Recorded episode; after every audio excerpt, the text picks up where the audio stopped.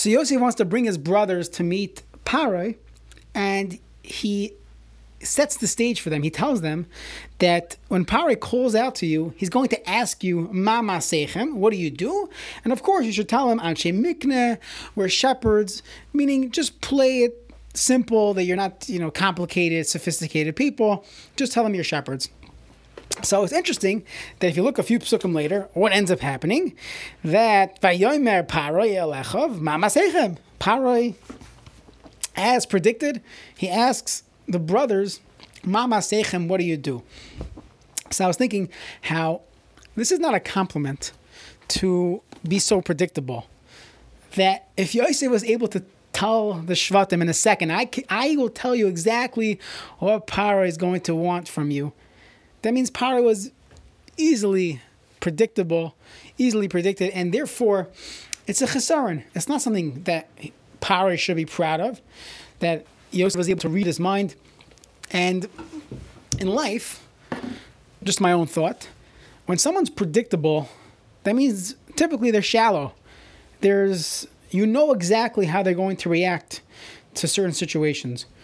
When a person just reacts instead of Res, you know, responding, then you could guarantee, you could guess, assume what's going to come out of their mouth, at risk of uh, never getting invited to someone's house again.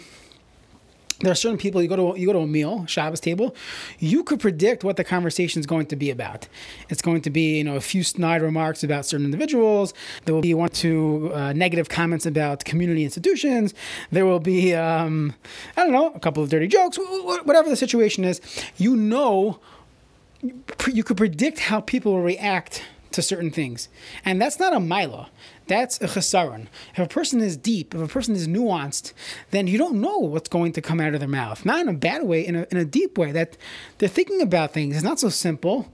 Um, they take everything in life, whether it's community things, whether it's politics, whether it's questions of how to raise a child, and not and it's not predictable. Sometimes you read some of these uh, Q and A, you attend the Q and A session with the Rosh Hashivas or some of them, and, and some of them are so, so brilliant that you, you would not have guessed how they were going to approach the question.